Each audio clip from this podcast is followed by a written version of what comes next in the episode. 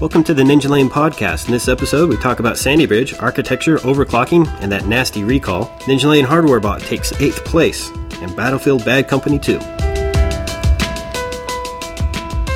Hey Dennis, you know, lately I've been talking to you quite a bit about purchasing a new PC, and I've been looking a lot at the i7 processors. Well, I went out this week to look at Sandy Bridge in the news, and I noticed there's a dramatic difference in price and also a big jump in the numbering system. Can you tell me what's new with Sandy Bridge that causes the change?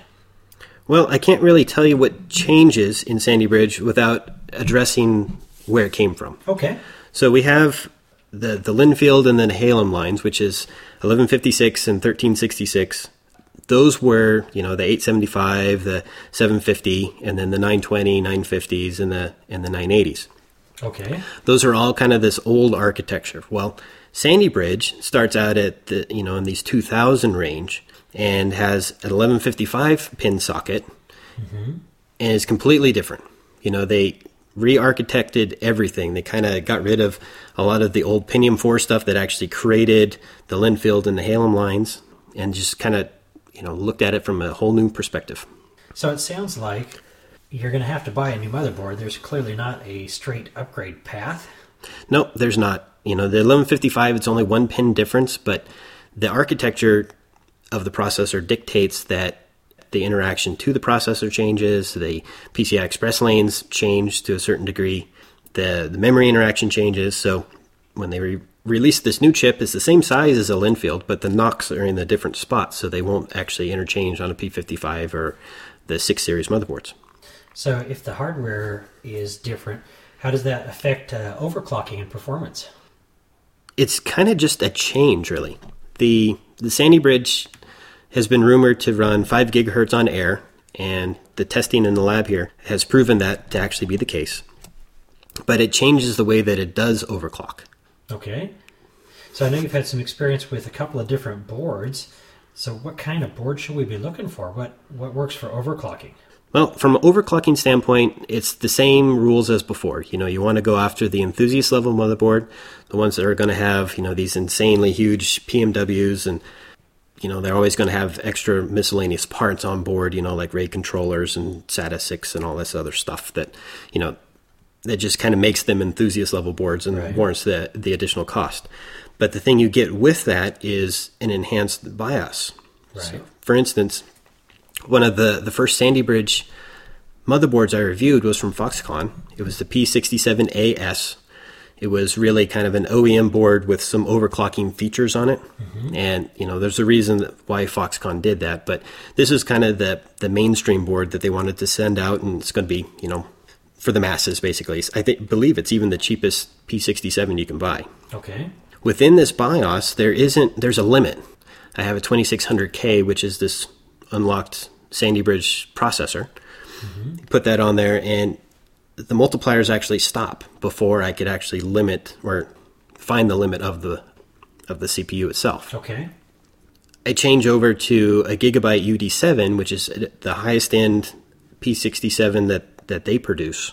I was able to actually extend the limit of the CPU beyond what it could support. It was, uh, you know, five gigahertz plus. Uh, memory controllers could be changed, or memory speeds could be changed, timings, just about everything, voltages and whatnot. You know, all those controls were actually in the Foxconn board, but they didn't stick. For some reason, there was something wrong with the BIOS from what I found, it was just kind of it was limited. So at least in this case, uh, the money is going to get you the premium overclocking board like you'd expect. But how is the Sandy Bridge overclock? With Sandy Bridge, you have to rethink how you overclock the system. With previous Lynnfield and Nehalem processors, it's all based on the base clock. You know, a lot of times you couldn't change the multiplier. You know, some of the K processors you could, but the base clock, you know, you saw 200 megahertz base clocks, 150 megahertz base clocks, and that system clock would change the CPU frequency, and it would also change the memory frequency and uh, several other clocks within the system. With Sandy Bridge, this base clock got their micro adjustments. So really, the the highest that you would possibly be able to go is 110 on the base clock, which seems outrageous considering where we came from. Right. The difference is the processor allows you to change the multiplier considerably. In a lot of cases, the, the 2600K starts out at 34x on the on the CPU multiplier. Depending on what board you pick, it might go up to 59, 57x, which, given a 100 megahertz base clock, you know the quick math is going to be 5.7 gigahertz. It's actually pretty fast. That is pretty fast. Now, the system clock is where the tweaking comes in, and this is the clock that controls, you know, and traditionally it's the memory clock. Now, this system clock multiplies by the base clock and it will change the memory frequency. So, if you have good quality memory, you can increase your system clock and adjust the base clock, and it's going to, you know, you're going to be overclocking memory. But in turn, it also overclocks the CPU slightly. At 48x, you could actually be running at 5.2 gigahertz, depending on what your base clock is set at. These micro adjustments are multiplied by the really high multiplier on the Sandy Bridge processor. So it sounds like from the overclocking strategy that memory selection is going to be very critical on Sandy Bridge. It is. Memory has always been important when you're overclocking. You know, you're going to be able to get lower latencies to really speed up the interaction. You know, if you're running a 3D Vantage benchmark, you're going to want to have the highest CPU score you can because it's going to increase your, your 3D score. Right. Well, on Sandy Bridge, with the system clock running as high as, you know, by default at 2133, you're going to want to have the highest frequency memory you can with the lowest latencies to be able to tweak and tune the system because you're going to be running this system clock a little bit lower when you're adjusting the base clock. Okay. And all that interaction, you're going to be, you know, reaching the limit of your memory at a lower system clock at, you know, it's it's pretty complicated to explain, but the key will be memory. So if you want to have the best possible performance, you're going to want to pick the best memory you can for the money. So not just the memory, but clearly board selection is critical also, because it sounds like if you buy at least an entry level processor, you're going to be very restricted in your performance settings. That is true. There, I've only talked about the K series processors on the Sandy Bridge side. There's a whole line of Sandy Bridges that don't have the, well the, the multiplier is fixed so right. the only adjustments you're going to be able to make are with these micro adjustments on the base clock and the system clock which is their your memory memory selection is very important you're going to have the, the lowest latency memory modules at the highest speed you can get now you're not going to be able to get a 2100 frequency memory module at a cas 7 at a reasonable price mm-hmm. so what you're going to want to get is a cas 7 with re, uh, reasonable voltage settings and maybe a lower speed because when you start tweaking the system, you're going to be in between some of those multipliers.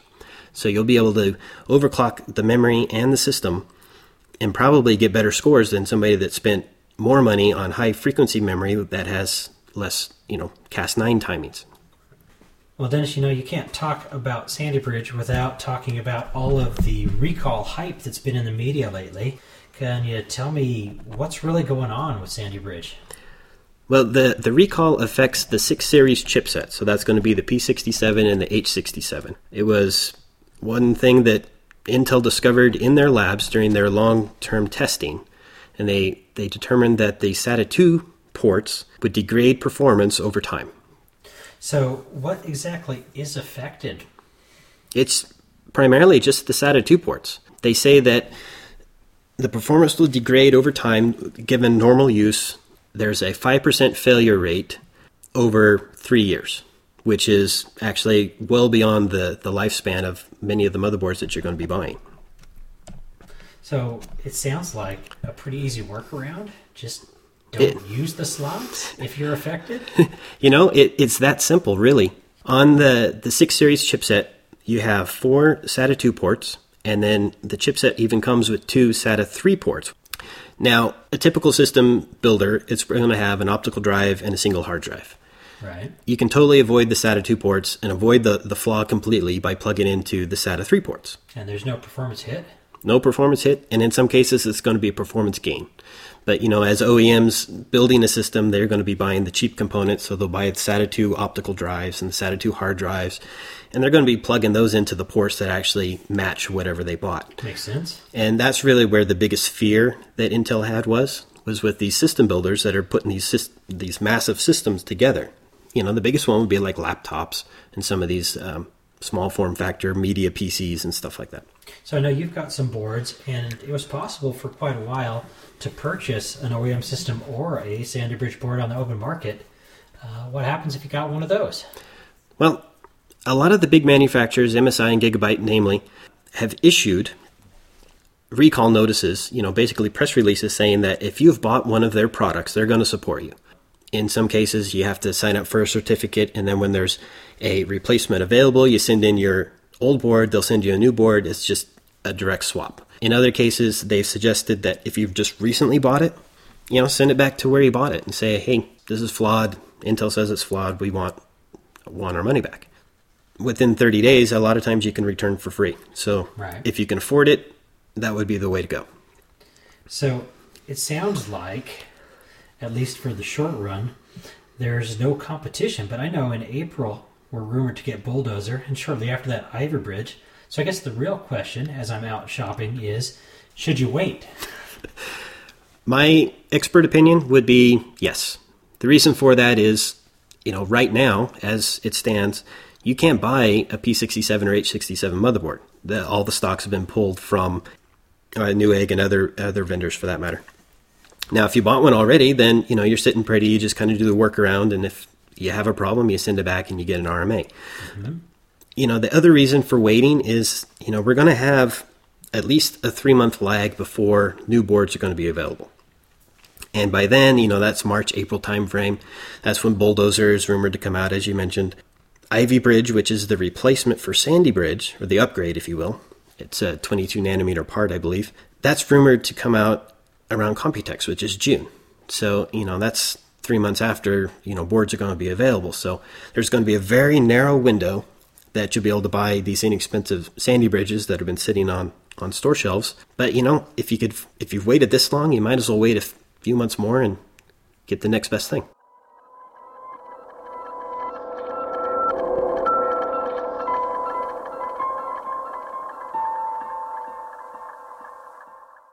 Dennis, I know recently there was a major milestone for the HardwareBot team. Can you tell us about it? Well, we are ranked eighth out of overclocking sites in the U.S. That's impressive. Yeah, it, it, it's actually a big milestone because we finally passed Bleeding Edge, which is one of the other U.S. based teams.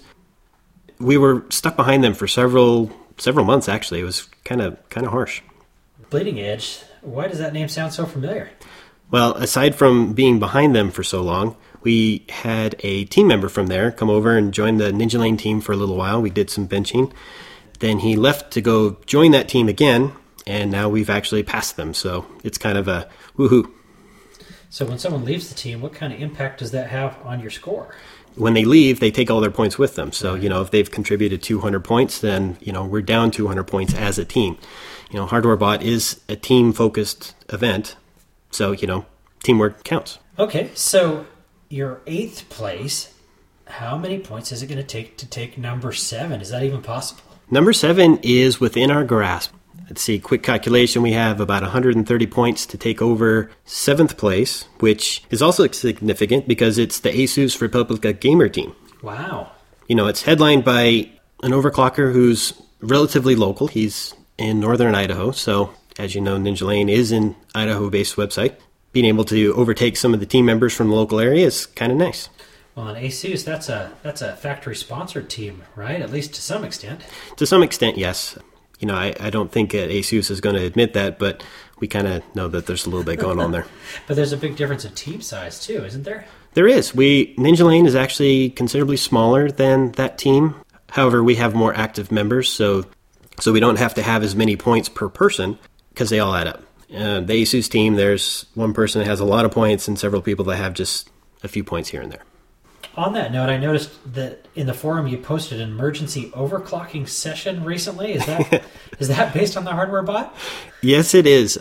I was doing some uh, phase change testing, you know, grabbing some old gear out of the closet, and I had a, a 5000 plus Black Edition, which is an AMD processor, it's unlocked, and I sat down to overclock it on one of my old DFI boards, which turns out my chip was junk. But when I was doing searches on HardwareBot to find, you know, what scores I needed to have to get points, the first one that came up was a 5000 B plus, and I'm thinking, okay, B Black Edition, okay, that's got to be it.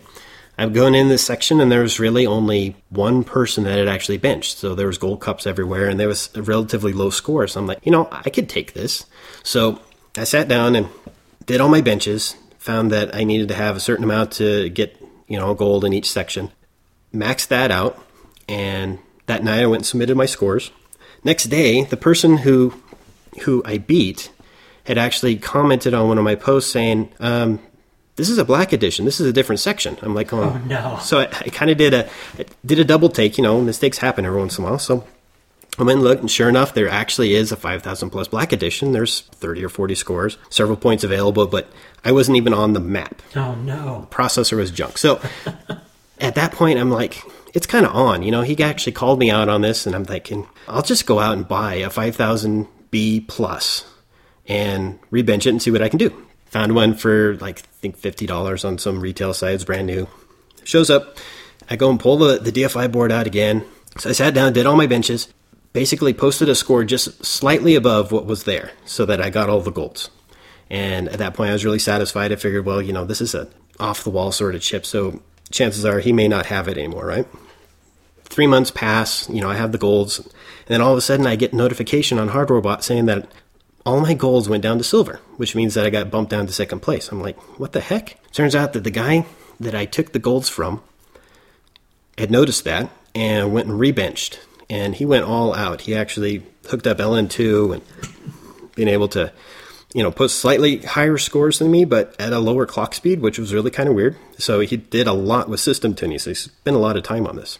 I got more in my chip, so I'm just gonna, I'm gonna, Make another run. I'm gonna make another run. So I went all out. I went and pulled uh, an emergency overclocking session, posted it in the forum. I went and set up a live stream, fired up everything. Uh, I even had my old profile set up in CMOS Reloaded, so I went and loaded that up and just started over where I was. And in some benches, I was actually able to beat him really quite easy just because it was a faster chip. And in other ones, I had to sit down and start tuning quite a bit. So, you know, there was some work I had to actually do, but I was able to do this on water, but I was able to reclaim all of my golds. The last score that I posted on HardwareBot was for CPU Z, which in that I said, okay, picks and backstory located here, and I put a, a link back to the to the forum thread. The next day, turns out that the guy that I beat was being a really good sport and said, hey, good job. you know, my chip is junk, and it looks like the only thing that I could beat you on is the wPrime 1024, but he wasn't going to pour LN2 for 12 minutes just to try it. You know, this is actually a nice success story. Deal. Now, is that the same session that you did live? I did do that one live, yes. I had uh, several people from the forums actually tuned in, and you know, I bench late at night here in the U.S., so the guys in Europe actually are just kind of getting up and checking out stuff. So I had a couple of guys actually log in and ask me what I was doing, and I try to mix it up a bit when I'm doing the live streams where I had the camera on the overall so they can see how I put the system together. And then as I start doing the overclocking, I'll put the camera in front to give a screen cam so that people can see what it is I'm changing in the BIOS. Oh, that's handy. Yeah, so kind of makes it easy. Definitely a good story. Any fun stories on what the rest of the team's up to? What's coming up? Well, Gulftown is actually the big story right now. I mean, it's it's for the X58. It's the six-core hyper-threaded upgrade to the Nehalem line, and I have one coming in, and I believe a couple of other team members have them as well. So we're going to be making some Gulftown runs, and hopefully take uh, a lot of 3D points. What we really need to have is some more people joining up. We can help them out with their overclocking, or you know, if they're team converts, that's fine. That's actually the fastest way to, to grow in the ranks.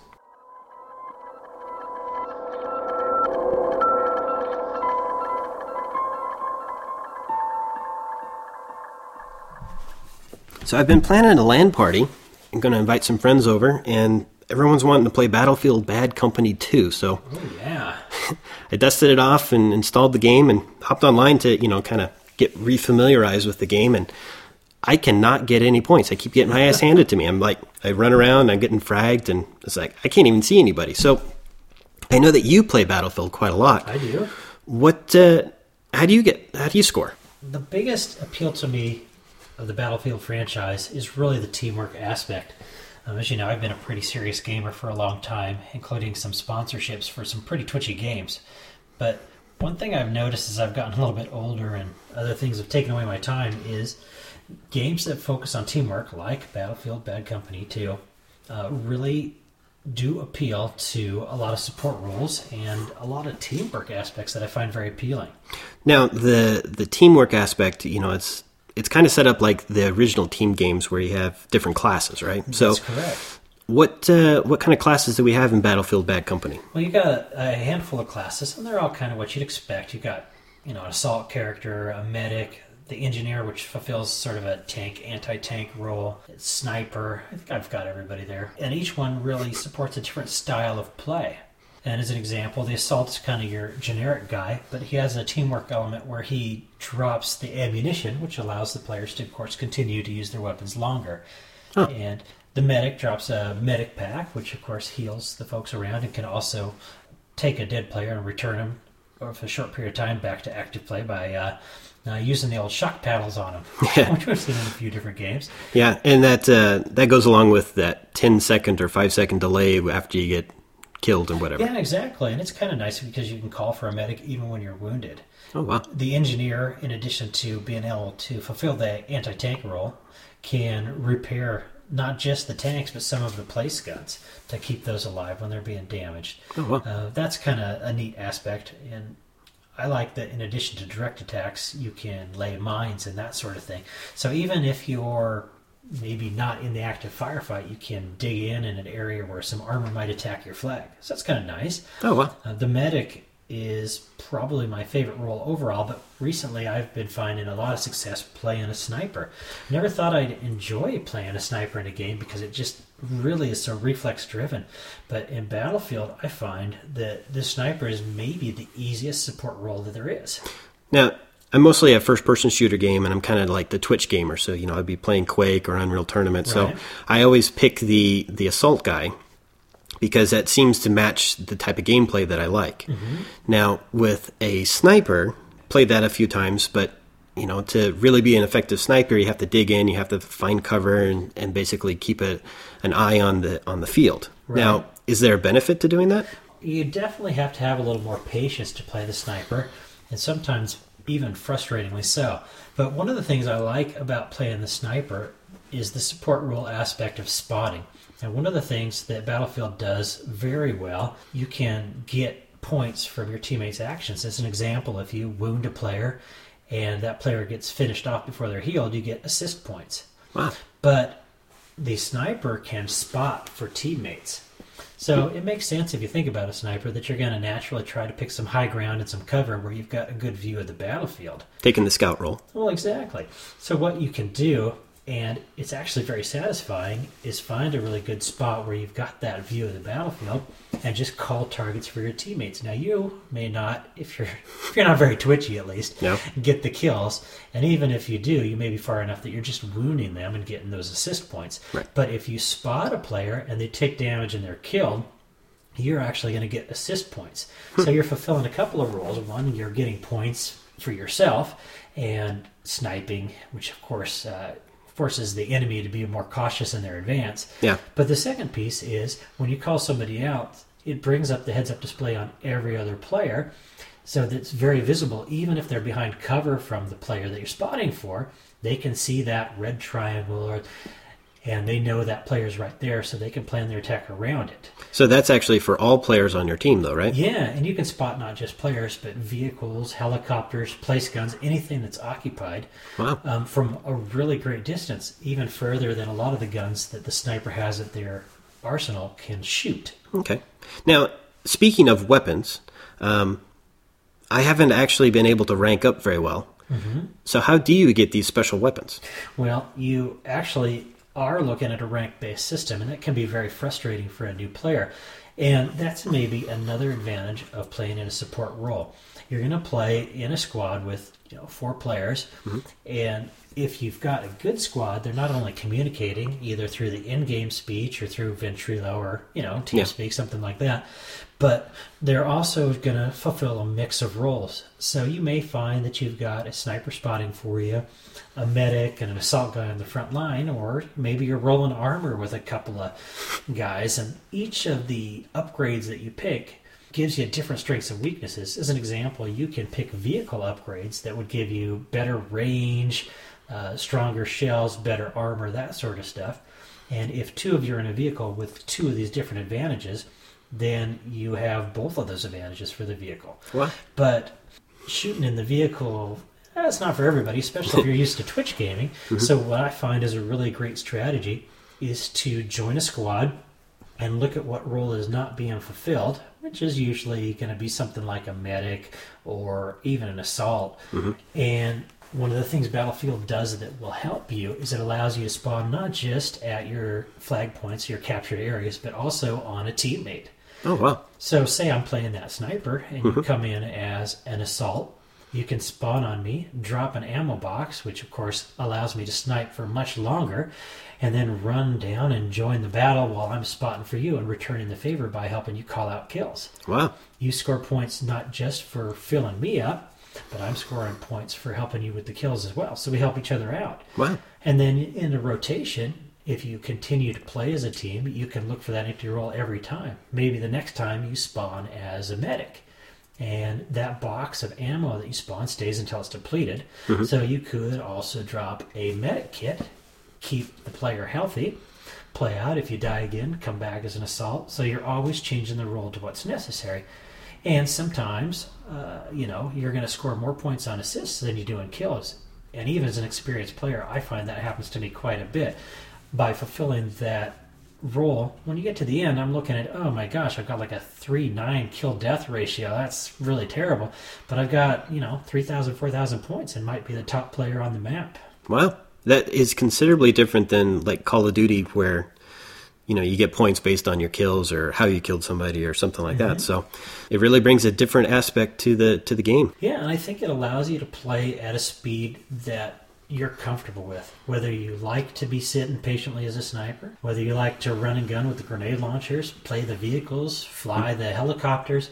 I mean, it's all there for you. I really feel like the Battlefield series felt very played out. And recently, I've been really impressed, not just with the after game support with the new map packs that have been coming out, but also with the advantages of things like Vietnam. Similar game, new map pack, new weapons, but it plays really with the same team aspect. Wow. So I'm I'm going to assume that Battlefield 3 is going to be very similar. So I'm actually going to look forward to that. Yeah, one of the things probably that I should mention too is if you have looked at Battlefield and not had a chance to play it through a demo or something else, it uses a really exciting engine that allows an amazing amount of destruction, especially if you have a DirectX 11 card. And one of the things, and I know we've talked about this, is the difference between DirectX 10 and DirectX 11 brings in a lot of little details that are just neat. I mean, bullet damage. Yeah, and that's that's all through tes- tessellation because you're able to actually increase the detail of like bullet holes or, or holes in the uh, in a building or whatever. Yeah, I mean, it even goes to the point. Say I'm sniping on the side of the hill. I found a good dark spot. Someone might shoot near me, and you can actually see that puff of dirt off the ground. It's slick, but you know, there's something just satisfying about calling down an artillery strike on a house and watching the house crumble over a team. Now that would actually be good to see. Well, and even in the single player missions, which is what I usually play to get honed up for a multiplayer mission, Right? you know, you're hiding in a building. If there's a rocket launcher on the other side of the building, pretty soon you don't have that building protecting you anymore. Yeah, and you know, there is a lot of tactics and strategy just in how you use the buildings. Because, like you say, you can hole up in the attic of a house, for example, in some of the maps, and have somebody blow a hole in the side of the roof, and you're suddenly exposed. Yeah, it's quite amazing. Yeah. And, you know, it, it really speaks to how much or how improved the games have gotten over the years. You know, because there's multiplayer games like uh, Unreal Tournament was one of my favorite. You don't have a destructible environment in that Unreal Tournament. It's basically a map, and you're running around in circles, and you're you're just kind of getting as many frags as you can. Call of Duty or COD 4 and even Modern Warfare 2 had somewhat of that aspect where you could kind of blow things up, but Right. it wasn't really, you know, you couldn't blow up the building for the most part. Yeah, well, it does bring a, not only a new tactical feel to what you're doing and realism, but it actually, in a way, changes the maps because buildings that you're used to being there might not be. Yeah. You can, uh, you know, put a hole in the side of a building. I mean, there have been times where I've actually grenaded the own side of my building just so that I have a nice hole to pop out of. And you just you don't see that. I think it's really underrated. Now that I know that, I'm going to go and hone up so I can get uh, a few more points in the LAN party. Absolutely. And remember, you have to play on an online server. So, guys, if you're interested and you want to play, give us a quick PM or find us in the forums. We'd love to have you friend up and come squad with us. For more information on the topics in this podcast, please consult our show notes. And if you have questions on anything that we did discuss, please drop by the forums at forums.ninjalane.com. You can follow Ninja Lane on Twitter and Facebook, or subscribe to our RSS feed. This has been a Ninjalane production, copyright 2011. Thanks for joining.